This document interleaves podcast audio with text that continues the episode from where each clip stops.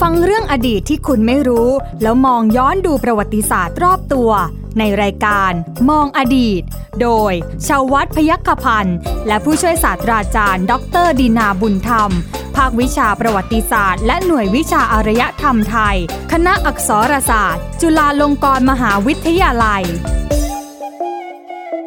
สวัสดีครับ คุณผู้ฟังครับต้อนรับคุณผู้ฟังเข้าสู่รายการมองอดีตครับคุณผู้ฟังกับผมใหญ่ชวัฒน์พยัคฆพันธ์นะครับคนเดียวคนเดิมนะฮะแต่ว่าจริงๆ มาเป็นแพ็คคู่นะฮะคุณผู้ฟังครับรายการนี้มาเดี่ยวเนี่ยนะฮะไม่ได้นะคุณผู้ฟังต้องมีผู้เชี่ยวชาญด้านประวัติศาสตร์นะครับมาเล่าเอ่อมาเล่าเรื่องต่างๆนะฮะที่สนุกสนานแล้วก็ที่สำคัญ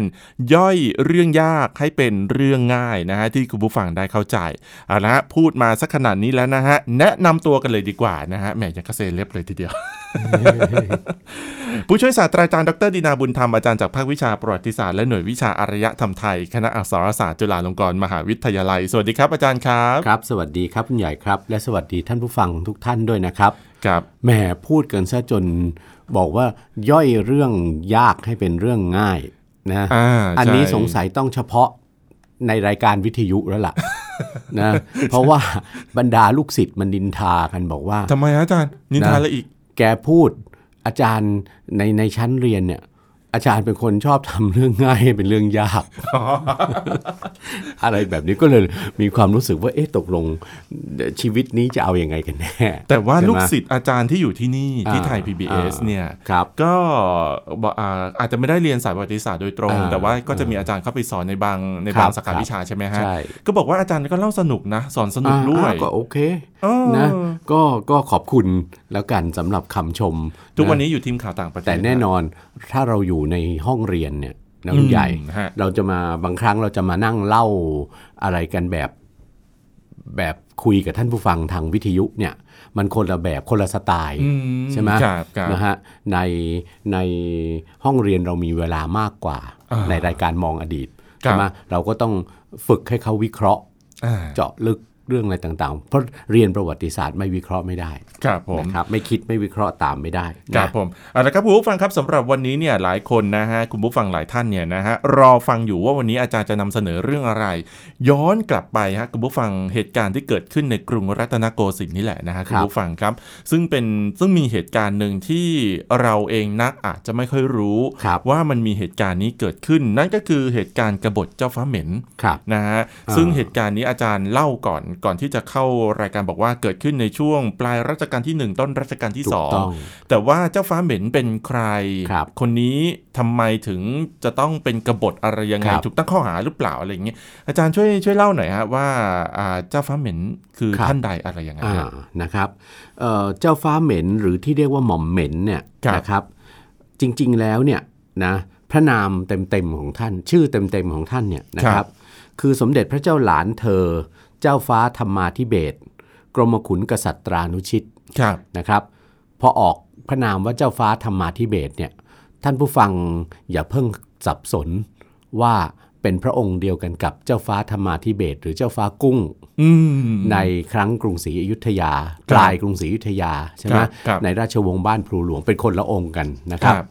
นะเจ้าฟ้าธรรมาธิเบศรเจ้าฟ้ากุ้งนั้นท่านเป็นพระราชโอรส พระเจ้าอยู่หัวบรมโกศ ครับ ใช่ไหมแล้วแล้วท่านก็เป็นกวีใช่ไหม ครับ มีมีมีผลงานพระนิพนธ์เยอะแยะมากมาย อืม โดยเฉพาะกาบเหเรือ ครับ ใช่ไหมที่เรารู้จักกันดีนะครับ ครับ แต่ว่าสเอ่อพระเจ้าหลานสมเด็จพระเจ้าหลานเธอเจ้าฟ้าธรรมาธิเบศรกรมขุนกษัตรานุชิตเนี่ย ครับ เป็นพระราชโอรสในสมเด็จพระเจ้าตากสินมหาราชนะหรือสมเด็จพระเจ้ากรุงธนบุรีนะครับ พระมารดาเนี่ยนะพระมารดาเนี่ยเป็นเจ้าจอม เป็นเจ้าจอมมารดา ครับ นะไม่ใช่ลูกไม่ใช่ลูกพระพระมเหสีอ่ะ อ่า ว่างั้นเถอะ ฮะ นะเอ่อพระมารดาคือเอ่อเจ้าจอมมารดาเจ้าครอกฉิมใหญ่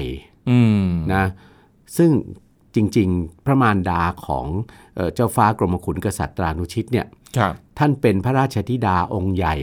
ในพระบาทสมเด็จพระพุทธยอดฟ้าจุฬาโลกมหาราชรัชกาลที่หนึ่ง อืม นะครับ ครับ เพราะในครั้งรัชกาลสมเด็จพระเจ้าตากสินมหาราชเนี่ย ครับ ในครั้งรัชกาลสมเด็จพระเจ้ากรุงธนบุรีเนี่ยเอ่อสมเด็จ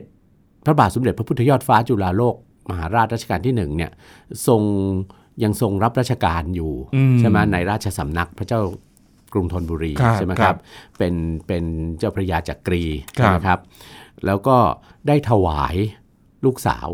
อื ใช่ไหมได้ถวายลูกสาวก็คือคือคุณฉิม ครับ คือ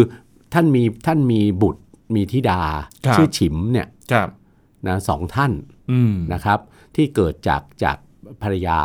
ใหญ่ก็คือท่านท่านผู้หญิงนาคเนี่ยนะซึ่งต่อมาคือสมเด็จพระอมรินทราบรมราชินีเนี่ยนะครับ มีชื่อฉิมเนี่ยสองท่าน อืม นะเป็นลูกชายท่านหนึ่งลูกลูกสาวท่านหนึ่ง ครับ ลูกสาวเกิดก่อน อ่า นะเรียกว่าชื่อคุณฉิมใหญ่ ครับ นะส่วนคุณฉิมลูกชายต่อมาก็คือพระบาทสมเด็จ พระพุทธเลิศล่านภาลัย ครับ รัชกาลที่สองใช่ไหมครับอ่ะก็คือในรัชกาลพระเจ้ากรุงธนบุรีเนี่ยนะเจ้าพระยาจักรีทองด้วงเนี่ย อ่า นะท่านก็ท่านก็ถวายธิดาของท่านเป็นเจ้าจอมในพระเจ้ากรุงธนบุรี แล้วก็มีมีมีพระราชโอรสก็คืออ ม เจ้าฟ้านะกรมขุนกษัตริย์ตรานุชิต ค นะ รับ ซึ่งในสมัยสมเด็จพระเจ้าตากสินมหาราชเนี่ยพระราชทานนามว่าสมเด็จพระเจ้าลูกยาเธอ เจ้าฟ้าสุพันธุวงศ์ อืม นะครับ แต่ว่าต่อมาเนี่ยเมื่อ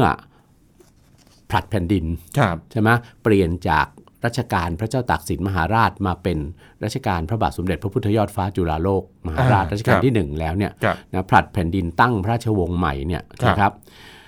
เอ่อสมเด็จพระเจ้าลูกเธอเจ้าฟ้าสุพรรณทุวงศ์เนี่ยในฐานะที่ท่านทรงเป็นหลานน่ะ อืม พูดง่ายๆเป็นหลานตาแท้ๆอ่ะ อ่า ใช่ไหม ฮะฮะ ของพระบาทสมเด็จพระพุทธยอดฟ้าเนี่ยนะครับ ก็ทรงได้รับการละเว้นจากการถูกสำเร็จโทษ อืม เพราะว่าเราก็ต้องเข้าใจว่าการเมืองในครั้งสมัยโบราณน่ะ ครับ นะในครั้งสมัยสมบูรณาญาสิทธิราชเนี่ยคุณใหญ่เวลามีการผลัดแผ่นดิน ครับ ผลัดแผ่นดินด้วยการรัฐประหารเนี่ย อ่าฮ นะครับ แน่นอนมันจำเป็นอยู่เองที่มันจะต้องมีการกวาดล้างหรือการกำจัด อืม ใช่ไหม กำจัด กลุ่ม พวก อำนาจ พ้อง เดิมอ่ากลุ่มอำนาจเดิมและ อ่าฮะ พวกพ้องทั้งหมด ครับ ใช่ไหมครับ เพราะฉะนั้นบรรดาพระราชโอรสในสมเด็จพระเจ้ากรุงธนบุรีเนี่ย ครับ นะโดยเฉพาะพระราชโอรสรุ่นรุ่นใหญ่อะ อืม ใช่ไหมเอ่อท่านก็ต้องทรงทรงต่างองค์ต่างก็ต้องถูกสำเร็จโทษ ครับ ซึ่งมันเนี้ยมันเป็นเป็นทำนองจะต้องเรียกว่าเป็นกลไกทางการเมืองอย่างหนึ่ง อืม ใช่ไหมในเวลาที่มีการผลัดแผ่นดินหรือเปลี่ยนขั้วอำนาจอะ อาจารย์ครับมันไม่ ใช่ไหม มันไม่ใช่ธรรมเนียมมันไม่ใช่โบราณราชประเพณี มันไม่ใช่อะไรแต่ว่ามันเป็นเหตุผลทางการ ถ้า เมื ม อง อง อย่าง ม เดี อ ยว งแล้วมันคือมองในมุมมองทางการเมืองใช่ไหม อ่าฮะ นะครับเอ่อซึ่งเราก็ต้องรู้มุมมองในทางการเมืองในยคุณใหญ่กลไกทางการเมืองเนี่ยนะมาตรฐานทางศีลธรรม จริยธรรมเนี่ย ครับ เอาไปกำหนดไม่ได้ อืม นะครับแม้ว่าจริงอยู่เราจะมีคติที่ว่าการบริหารทางกจัดการทางการเมืองเนี่ย ครับ ผู้บริหารหรือนักการเมืองจำเป็นต้องมีธรรมาภิบาล อืม แต่ในบางกรณีเนี่ยกลไกทางสิ่งที่เรียกว่ากลไกทางการเมืองเนี่ยคุณใหญ่ ครับ ในเชิงประวัติศาสตร์เนี่ยถ้าเรามองเนี่ยนะถ้าเอามาตรฐานเรื่องของศีลธรรมจรรยาไปไปพิจารณาเนี่ยนะคครั รับ บสิ่งที่ได้ก็คืออ้าวการเมืองเป็นเรื่องความดีความชั่วสิ อืม ใครคนชนะถ้าถ้าถ้าฝ่ายที่ชนะเนี่ยนะเอ่อต้องกวาดล้าง ค นะ รับ กลุ่มอำนาจเดิมเนี่ย ครับ นะซึ่งจะต้องมีการฆ่าฟันกัน ซึ่งมันเป็นเป็นเรื่องปกติธรรมดาในในกลไกทางการเมืองในยุคโลกยุคโบราณที่ไหนที่ไหนก็เป็น อือื ใช่ไหม ฮะ ครับอ้าวเราก็จะกลายเป็นว่าเป็นเรื่องของความดีความชั่วไปเรื่องยังไงใช่ไหม อืม ถ้าตรงเนี้ยเราในทางประวัติศาสตร์นะเราเรียนประวัติศาสตร์นะเราต้องจำเป็นต้องพิจารณาในเรื่องตรงนี้ด้วยว่า มันคือเรื่องของกลไกและกระบวนการเปลี่ยนขั้วอำนาจทางการเมือง อ่า ใช่ไหมครับ ครับ อ่ะเพราะฉะนั้นเอ่อในฐานะที่ท่านเป็นหลาน ครับ ใช่ไหมเอ่อเจ้าฟ้าสุพรรณทุวงศ์เนี่ยท่านก็ได้รับการยกเว้นจากการประหาร ซ้ำยังได้รับการเฉลิมพระนาม อืม ใช่ไหมเป็นสมเด็จพระเจ้าหลานเธอ ครับ ใช่ไหมเป็นสมเด็จพระเจ้าหลานเธอ เจ้าฟ้าอภัยทิเบต อัน และ นี้ ต่อมาก็เฉลิมพระนามใหม่อีกทีหนึ่ง อืม เป็นพระเจ้าหลานเธอ เจ้าฟ้าธรรมาทิเบต ครับ แล้วได้ทรงกรมนะได้รับเฉลิมพระนามเป็นเจ้านายทรงกรม คือกรมขุนกษัตรานุชิต อันนี้คือการ นะ อ ครับ วยยศเลย ในสมัยรัชกาลที่หนึ่ง ครับ เพราะท่านพูดง่ายๆท่านเป็นหลานเหมือนหลานคนโตอะแล้วก็พระบาทสมเด็จพระพุทธยอดฟ้าจุฬาโลก ซึ่งมีทรงมีศักดิ์เป็นตาเนี่ย ครั ใช่ บ ไหม ครับ ท่านท่านโปรดหลานองค์นี้มาก อืม นะครับ ที่สำคัญที่สุดเวลาเสด็จพระราชดำเนินไปไหนก็เสด็จโดยเสด็จติดพระองค์ตลอด นะครับ ครับ แม้กระทั่งปรากฏว่าในในตอนปลายรัชกาลเนี่ยนะครับ พระบาทสมเด็จพระพุทธยอดฟ้าท่านให้อัญเชิญเอ่อพระพุทธรูปใหญ่องค์หนึ่งมาจากกรุงสุโขทัย ครับ นะเมืองสุโขทัยคือพระพุทธรูปที่จะได้พระนามต่อมาว่าพระศรีสักยมุนีเนี่ย อืม เอามาประดิษฐานเป็นพระประธานในวิหารหลวง ครับ ที่ทรงสร้างขึ้นใหม่ที่กลางพระนคร ครับ ซึ่งต่อมาก็คือวัดสุทัศน์ ครับ เทพวรารามเนี่ยนะครับ การแห่พระพุทธรูปองค์ใหญ่เนี่ยที่เรียกกันว่าพระโตเนี่ย อืม จากท่าน้ำริมแม่น้ำเจ้าพระยา ครับ คือท่าช้างวังหลวงเนี่ย ท่าช้างอ่าฮะ นะครับเอ่อก็ต้องจัดเป็นการใหญ่โตใช่ไหม ใช่ครับ เอ่อรัชกาลที่หนึ่งท่านก็มีพระราชศรัทธา ทั้งที่เวลานั้นเนี่ยพระชนมายุท่าน 72 แล้ว ครับ นะท่านมีพระราชศรัทธาเอ่อทรงพระดำเนินคือเดินน่ะ อืม ตามกระบวนกระบวนแห่พระอะ ครับ นะครับไปจนกระทั่งถึงที่สร้าง ที่วัดสุทัศน์ แล้วก็ทอดพระเนตรการอัญเชิญ พระพุทธรูปเนี่ยขึ้นประดิษฐานบนฐาน ครับ นะแล้วก็หลังจากนั้นท่านก็มีรับสั่งว่าเสร็จธุระแล้ว จึง ปี สวรรคต ต่อมาท่านก็สวรรคต ครับ ในเวลาที่ทรงพระดำเนินตามขบวนแห่พระเนี่ย อืม นะครับ ถึงขนาดต้องว่าอย่างนี้เลยในพระราชพงศาวดารในจดหมายเหตุ ครับ บอกว่าทรงเซเลยอะ อืม เพราะว่าคุณใหญ่คิดดูจักรพระบรมหาราชวังอะว่า ครับ งั้นเถอะเดินตามกระบวนมาจนกระทั่งถึงวัดสุทัศน์อะ ก็ไม่ได้ใกล้นะ ก็ไม่แค่ก็ไม่ใกล้นะครับ ใช่ไหมครับคือมันเดินได้อะใช่ไหม อ่า แต่ว่า ใช่ ก็ไม่ได้ใกล้ ใช่ แล้วเมื่อเทียบแล้วเนี่ยอายุท่าน 72 แล้วในเวลานั้น ครับ ใช่ไหมครับ ครับ ก็บอกทรงเซ แล้วก็สมเด็จพระเจ้าหลานเธอ เจ้าฟ้าสุพรรณทุวงศ์เนี่ย ครับ รับพระองค์ไว้ทัน อืม อ่าก็แสดงว่าเห็นไหมว่าหลานคนเนี้ยเป็นหลานที่โปรดมาก แล้วก็ใกล้ชิดติดพระองค์อยู่ตลอด คือเดินตามหลังอะ ถูกต้อง ครับ นอกจากนั้นยังได้พระราชทานวังที่ประทับ ครับ นะวังที่ประทับที่เรียกกันว่าวังท่าพระ อืม ที่เห็นไหม อ่าฮะ อยู่หน้าพระบรมมหาราชวังเลย ครับครับ ใช่ไหมมีเหตุอันใดก็เข้ามาสนองพระเดชพระคุณได้ ครับ ใช่ไหมนะครับซึ่งปัจจุบันวังท่าพระก็คือมหาวิทยาลัยศิลปากร ใช่ไหม ครับ นะครับเอ่อแต่ว่าต่อมาเนี่ยนะคุณใหญ่คิดดูก็แล้วกันในเมื่อเป็นพระเจ้าหลานเธอ เป็นสมเด็จพระเจ้าหลานเธอที่รัชกาลที่หนึ่งทรงโปรดมาก ครับ นะครับ แล้วที่สำคัญที่สุดต้นรัชกาลก็ถูกเว้นน่ะเป็นหนึ่งเป็นบรรดาเป็นหนึ่งในไม่จำนวนไม่กี่พระองค์ของพระราชโอรสของสมเด็จพระเจ้าตากสินมหาราชที่ ได้รับการยกเว้น ได้รับการยกเว้นจากการประหาร อันนี้ คื สะ อ ท้อนถึง พ ค ระ วามความ ถูกต้อง ความความรัก อ่าถูกต้องสะท้อนก็หลานท่านอ่ะ อ่า ใช่ไหม อ่า แต่ในขณะเดียวกันเนี่ยเราพบว่ามีนะพระราชโอรสบางพระองค์ ครับ นะครับ โดยเฉพาะที่อยู่ในรุ่นเล็กๆอ่ะ อืม ก็ก็ยังไม่ได้ถูกประหารในคราว ในคราวนั้น เปลี่ยนแผ่นดินตอนนั้น หรือบางพระองค์ที่ถวายตัวเข้ารับราชการ ครับ ต่อมาในกรุงรัตนโกสินทร์เนี่ยก็ก็ก็ได้รับการยกเว้น อืม จากการประหาร แล้วก็รับราชการต่อมาในฐานะข้าราชการ ครับ ในกรุงรัตนโกสินทร์ก็มี ครับ นะครับ ครับ อ่ะทีนี้ในความที่เป็นท่านเป็นท่านเป็นหลานคนโปรด ทีนี้มันก็เกิดเหตุขึ้นจนได้ก็คือเมื่อพระบาทสมเด็จพระพุทธยอดฟ้าจุฬาโลกเสด็จสวรรคต ครับ ในวันที่ 7 กันยายน ครับ นะปีพุทธศักราช 2352 นะครับ พระราชโอรสพระองค์ใหญ่ก็คือสมเด็จพระเจ้าลูกยาเธอเจ้าฟ้า กรมหลวงอิสระสุนทร ครับ นะครับซึ่งในปลายรัชกาลที่หนึ่งเนี่ยทรงยกขึ้นเป็นกรมพระราชวังบวรสถานมงคลแล้ อื ว ม แทนกรมพระราชวังบวรมหาสุรสิงหนาถ ครับ ซึ่งเสด็จที่วงคตไป ไปก่อน แล้วเนี่ย ครับ ไปก่อนใช่ไหมกรมพระราชวังบวร เจ้าฟ้ากรมหลวงอิสระสุนทร กรมพระราชวังบวรตอนนั้นเนี่ยก็เสด็จเข้ามาประทับในพระบรมมหาราชวัง ครับ นะครับจู่ๆก็เกิดเหตุอันหนึ่ง ซึ่งเขาเรียกว่ากรณีกาคาบข่าว อืม ไอ้สำนวนกาคาบข่าวเนี่ย อ่ฮะอ่ฮะ คิดว่ามันน่าจะมาจาก ตรงนี้แห เห ละ ตุการณ์ทางประวัติศาสตร์เหตุการณ์นี้แหละ ครับ คุณใหญ่เขาบอกว่าในพระราชพงศาวดารบอกว่าอีกาเนี่ย อ่าฮะ นะมันคาบหนังสือ ไม่ใช่หนังสือเป็นเล่มๆนะ อ่าฮะ จดหมาย จดหมายเป็น โบราณ ใบๆ เขาเรียกหนังสืออ อ่าฮะ มันมันคาบหนังสือเนี่ยเอามาทิ้งไว้ที่ใต้ต้นไม้ต้นหนึ่ง ครับ ซึ่งอยู่หน้าพระลานอยู่บริเวณพระลานหน้าพระที่นั่งดุสิตมหาปราสาท ครับ นะเวลาเราไปพระที่นั่งดุสิตเนี่ยอย่างเวลาไปถวายบังคมพระบรมศพเนี่ย ครับ ก็จะเห็นใช่ไหมว่า ท่านด้านหน้าพระที่นั่งดุสิตมหาปราสาททางด้านทิศเหนือเนี่ย อ่าฮะ มีมีท้องพระลานใช่ไหม ใช่ใช่ใช่ อยู่เนี่ยในสมัยรัชกาลที่หนึ่งเนี่ยมีการปลูกต้นไม้ให้ร่มเงาเอาไว้ด้านหนึ่งของพระลานนั้นด้วย อืมครั ก็บอกว่ากาก็คาบหนังสือมาทิ้งไว้ด้วยนั่นน่ะนะ อืม หนังสือหรือที่บางครั้งในสมัยโบราณ หรือแม้แต่สมัยปัจจุบันเนี่ยเขาก็เรียกว่าบัตรสนเทศอะ อ่าอ่า คือพูดง่ายๆบัตรสนเทศเนี่ยคุณใหญ่จะมามามาทิ้งบัตรสนเทศนะมีความขัดแย้งกันในองค์กร ใช่ไหม จะจะทิ้งบัตรสนเทศโจมตี อ่ ฝ่ายตรงกันข้ามเนี่ย ครับ ผู้ใหญ่ลงชื่อได้ไหม ไม่ได้ เออข้าพเจ้าดด่าคนนั้นคนนี้เสร็จลงชื่อนายชาววัฒน์พยัคฆพันธ์ ไม่ได้ไม่ได้ฮะ ไม่ได้เขาก็รู้สิใช่ไหม บัตรสนเทศคือการไม่ระบุตัวตน อ่า ใดๆทั้งสิ้น หนังสือก็ไม่ระบุว่าใครเป็นคนเขียน แต่ในหนังสือเนี่ยบอกว่า เจ้าฟ้ากรมขุนกษัตริย์ตรานุชิตเนี่ยท่านกำลังจะก่อกบฏ ท่านกำลังจะชิงราชบัลลังก์ คือหนังสือตัวนี้หนังสือ ถูกต้อง หนังสือเนี่ยก็คือจะบอกว่าใครเป็นคนจะทำอะไร อ่ะถูกต้อง แต่ไม่ได้บอกว่าใครเป็นคนเขียน อ่านะครับ อ่าฮะ ว่าใครมึงก็บอกว่าเนี่ยกรมขุนกษัตริย์ตรานุชิตเนี่ยท่านกำลังจะวางแผนจะชิง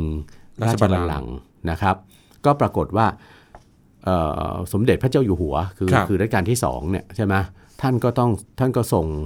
ให้ชำระความ อืม ใช่ไหมก็เกิดกรณีต้องชำระความขึ้น ก็มีรับสั่งให้ไปไปตามเจ้าฟ้ากรมขุนกษัตริย์ตรานุชิตเนี่ยเข้ามาเฝ้า ครับ ที่ที่พระที่นั่งอมรินทร์วินิจฉัยในในหมู่พระมหามนเทียนใช่ไหมที่ ครับ เป็นที่ประทับแล้วตอนนั้น ครับ อ้าวพอเจ้าฟ้ากรมขุนกษัตริย์ตรานุชิตเข้ามา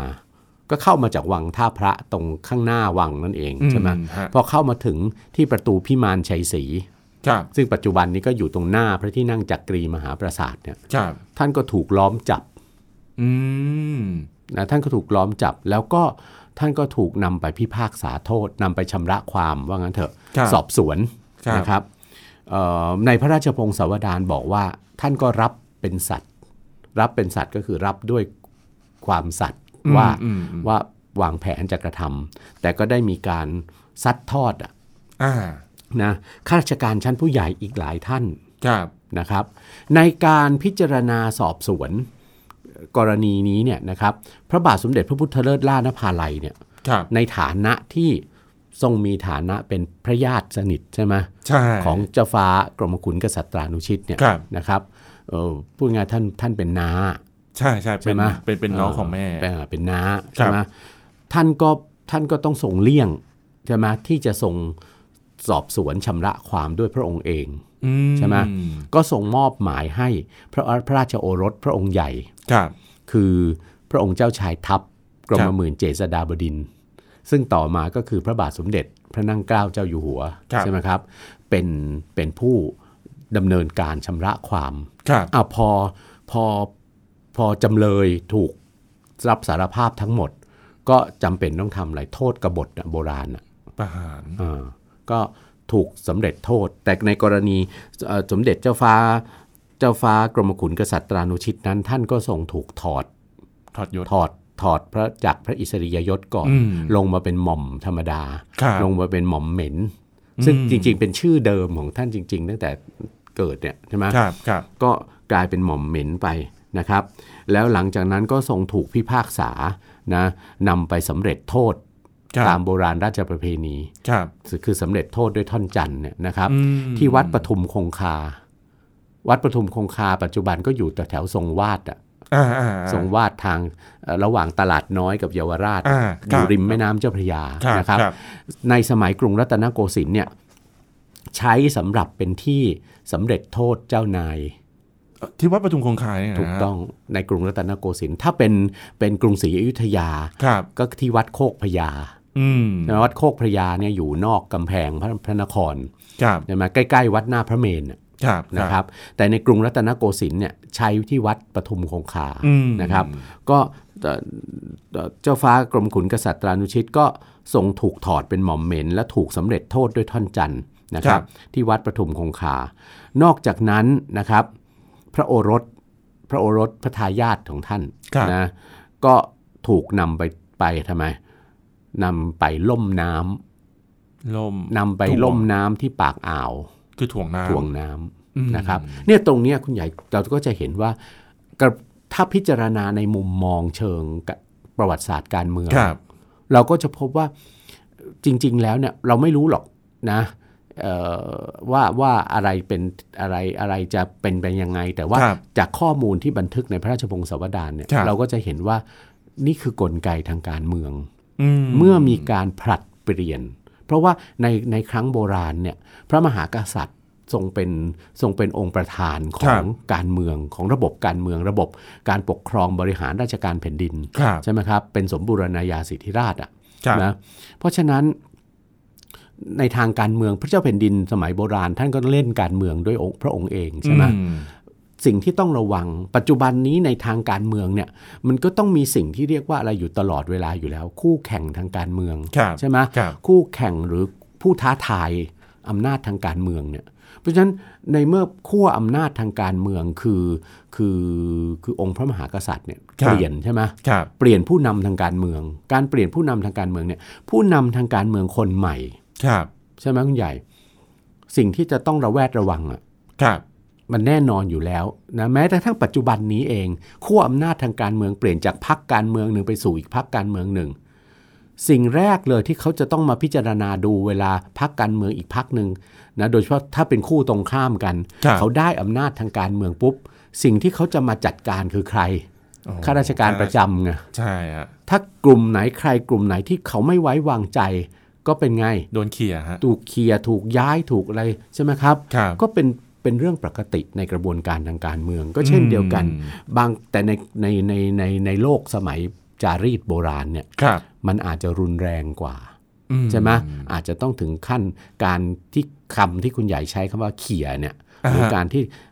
กำจัดจะให้พ้นทางอ่ะ ครับ มันอาจจะมากยิ่งกว่าการโยกย้าย อืม ถูกไหม ใช่ มันอาจจะต้องไปถึงการกำจัดออกไปเลย ใช่ ใช่ไหมครับ อาจารย์นะทีนี้เนี่ยอ่าเจ้าฟ้าเหม็นเนี่ย ครับ นะอาจารย์ครับคือสิ่งที่ที่สงสัยก็คือทำไมทำไมพระองค์ถึงสารภาพได้ง่ายจังหรือว่ามันมีมีมีในพงศาวดารบอกไหมครับบอกว่าพระองค์อ่ะจริง ๆ แล้วคิดมาตั้งแต่แรกอยู่ละ ไม่มีปรากฏอะไรเลย ไม่มีปรากฏข้อมูลหรืออะไรที่จะเป็นการส่อแวว อืม นะอันนี้ อืม ถ้าพูดกันในเชิง ถ้าดูพิพิจารณากันในเชิง เราไม่ไม่เอียงไปข้างใดข้างหนึ่งนะนะในในในมุมมองแบบนักประวัติศาสตร์ ในมุมมองเชิงวิชาการเนี่ย ครับ มันไม่มีอะไรส่อเขามาก่อนหน้านั้นเลยว่า เจ้าฟ้าเหม็นเนี่ยนะกรมขุนกษัตริยานุชิตเนี่ยท่านจะมีความเคลื่อนไหว ทางการเมือง หรือหรือมีทัศนคติ อ่าฮะ นะมีความเคลื่อนไหวอะไรที่จะต่อต้านพระบาทสมเด็จพระพุทธเลิศล่านภาลัย ครับ ใช่ไหมซึ่งจริงๆก็เป็นน้าท่านแท้ อืม ใช่ไหม ๆ แต่ว่ามีก็เพียงมีก็เพียงที่ระบุในพระราชพงศาวดารในจดหมายเหตุความทรงจำกรมหลวงนรินทรเทวี ครับ ซึ่งเป็นพระน้องนางองค์หนึ่งของในรัชกาลที่หนึ่งเนี่ย ครับ นะครับ ก็มีแต่เพียงว่าท่านเป็นหลานคนโปรด อืม เออท่านเป็นหลานคนโปรด ครับ แต่มันก็มันก็ยังไงอะในตอนต้นรัชกาลที่หนึ่งอะเมื่อผลัดแผ่นดินจากรัชกาลพระสมเด็จพระเจ้าตากสินมหาราชใหม่ๆเนี่ยนะครับ ก็เคยมีปรากฏนะมีมีมีเรื่องเล่ากันมาในพระราชวงศ์อะว่า ครับ เอ่อกรมพระราชวังบวรมหาสุรสิงหนาถ อืม ใช่ไหมซึ่งก็มีศักดิ์เป็นมีศักดิ์เป็นตา ครับ ของของเจ้าฟ้าเหม็นเหมือนกันใช่ไหม ครับ เคยกราบบังคมทูลให้ให้รัชกาลที่หนึ่งเนี่ยต้องทรงตัดใจ อืม ที่จะสำเร็จโทษหลาน ครับ ใช่ไหม ครับ ที่จะสำเร็จโทษหลาน แต่พระบาทสมเด็จพระพุทธยอดฟ้าจุฬาโลกเนี่ยโดยพระราชอัธยาศัยถ้าศึกษาพระราชประวัติให้ดีแล้วเนี่ย ครับ จะเห็นว่าโดยพระราชอัธยาศัยเนี่ยเป็นคนพระไทยอ่อน อืม นะครับ เป็นคนพระไทยอ่อนนะพูดง่ายๆถ้าพูดตามหลักโหราศาสตร์ พระราชสมภพวันพุธเนี่ย ครับ คนวันพุธเนี่ยฆ่าคนไม่ตายหรอกคุณใหญ่ ใจอ่อน นะเออท่านท่านใจอ่อนท่านพระไทยอ่อนนะครับ แล้วก็ท่านยกเว้นไม่เอาโทษ ใครต่อใครถ้าเราศึกษาพระราชประวัติเหตุการณ์สำคัญในรัชกาลเนี่ย ครับ นะใครเจ้าเวียดนามเข้ามาพึ่งพระบรมโพธิสมภารนะองค์เชียงสืออะ อืมอืม อยู่ไปสักพักหนึ่งนะเห็นว่าอาจจะไม่ได้ประโยชน์อะไรมากที่เขาจะกลับไปกู้บ้านเมือง ครับ เขาจะหันไปพึ่งฝรั่งเศสเขาก็หนีไปเฉยๆอย่างนั้นอ่ะ อืม เขียนหนังสือทิ้งไว้กราบทูลไว้ว่าจะหนีไปกู้บ้านกู้เมืองเอง อ่าฮะ นะกรมพระราชวังบวรมหาสุรสิงหนาถซะอีกที่ที่กริ้วโกรธมากนะจะทรงตามไปจัดการ นะด้านการที่หนึ่งท่านก็แค่รับสั่งว่าอย่าไปอะไรเขาเลย เขามาพึ่งเราแล้วเขาเห็นว่าเราเราช่วยเขาไม่ได้เต็มที่นะก็ยังรับสั่งในในมีพระราชพงศาวดารกล่าวไว้เลย ยังรับสั่งด้วยเลยว่าให้เขาไปเถอะ อืม เขียนด้วยมือแล้วอย่าลบด้วยเท้า อืม อ่านะก็ในรัชกาลที่หนึ่งก็อ่ะด้วยอาจจะเป็นด้วยพระราชอัธยาศัยอะ ครับ กรณีเนี่ยที่ท่านก็ต้องส่งละเว้นหลานของท่านแท้ๆอะ ครับ นะแล้วแน่นอนก็หลานคนโตด้วย เป็นหลานมาตั้งแต่ก่อนที่ท่านจะเป็นพระเจ้าแผ่นดินด้วย อืม ใช่ไหม ก็ต้องก็เป็นหลังตั้งแต่ อ่า สมัย